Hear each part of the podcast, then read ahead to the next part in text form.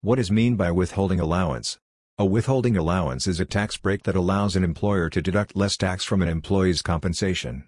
Employees in the United States calculate and claim their withholding allowance using Form W-4, Employees Withholding Certificate, from the Internal Revenue Service, IRS.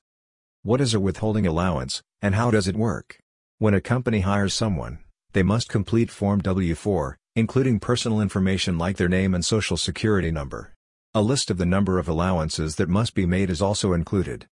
The employer uses the W-4 information to calculate how much of an employee's wages to withhold from their paycheck and send to the IRS after it is done. The amount of tax exemptions you claim has a substantial impact on how much income tax deducts from your paycheck. The more exemptions you claim, the less tax is removed, the fewer exemptions you claim, the more tax is deducted. The amount withheld is determined by your filing status, single, married but filing separately, married but filing jointly, or head of household, as well as the number of withholding allowances you claim on your W-4. It's crucial to figure out how many permissions you'll need. This is to avoid issues with filing your taxes or giving the government an interest-free loan by overpaying taxes and then receiving a refund. How to work out your withholding allowance. To ensure that the correct amount is withheld from each paycheck, the IRS provides a basic formula for how many allowances taxpayers should claim. If you work numerous jobs or if your spouse works multiple jobs, your withholding allowances will be determined, as well as any other modifications. A withholding allowance may be established if you or your spouse can claim the child tax credit for a qualifying child, or a dependent who is not a qualifying child. If you itemize your personal deductions rather than taking the standard deduction. If you or your spouse work multiple jobs, and your total income.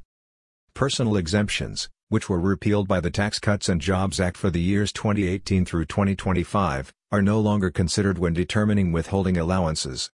If you are single, have just one job, and plan to use the standard deduction, you can claim one withholding allowance for yourself and a second withholding allowance for your spouse. You can take one for yourself, one for your spouse, and a third for yourself if you just have one job. Your spouse doesn't work, or your second or spouse's job pays $1,500 or less. And you're married filing jointly and don't have children. It becomes more complicated when you have children or other dependents, and the amount of allowances you should claim is determined by your income. Fortunately, you may use the IRS withholding calculator to double-check your withholding decision. You'll be able to see if you've claimed the correct number of withholding allowances if you do this. A withholding allowance is no longer available. It is possible to be exempt from the withholding allowance, although obtaining that status is complicated. Only if you have a right to a refund of all federal income tax withheld in the previous year because you had no tax liability and expect to have the same in the current year can you claim the withholding exemption. On Form W-4, simply put exempt. Because the exemption does not carry over from year to year, this must be done every year. Unless you request an exemption on the 2021 Form W-4 and file it with your employer by this date. The exemption from withholding for 2020 will expire on February 16, 2021. When should your withholding allowances be recalculated? When your personal or financial position changes, you must file a new Form W-4 with your employer, for example, you get married. You have a baby, or your spouse enters or leaves the workplace. The revised withholding allowances will begin the first payment month. After your employer's receipt of the corrected form and will last for 30 days. 1. It is entirely up to your firm whether or not to apply it sooner rather than later. What happens if you make too many requests for allowances? You are likely to owe money at tax time if you claim more allowances than you entitled to. If you claim too many allowances and underpay your taxes significantly throughout the year, you may be subject to a penalty when filing your annual tax return.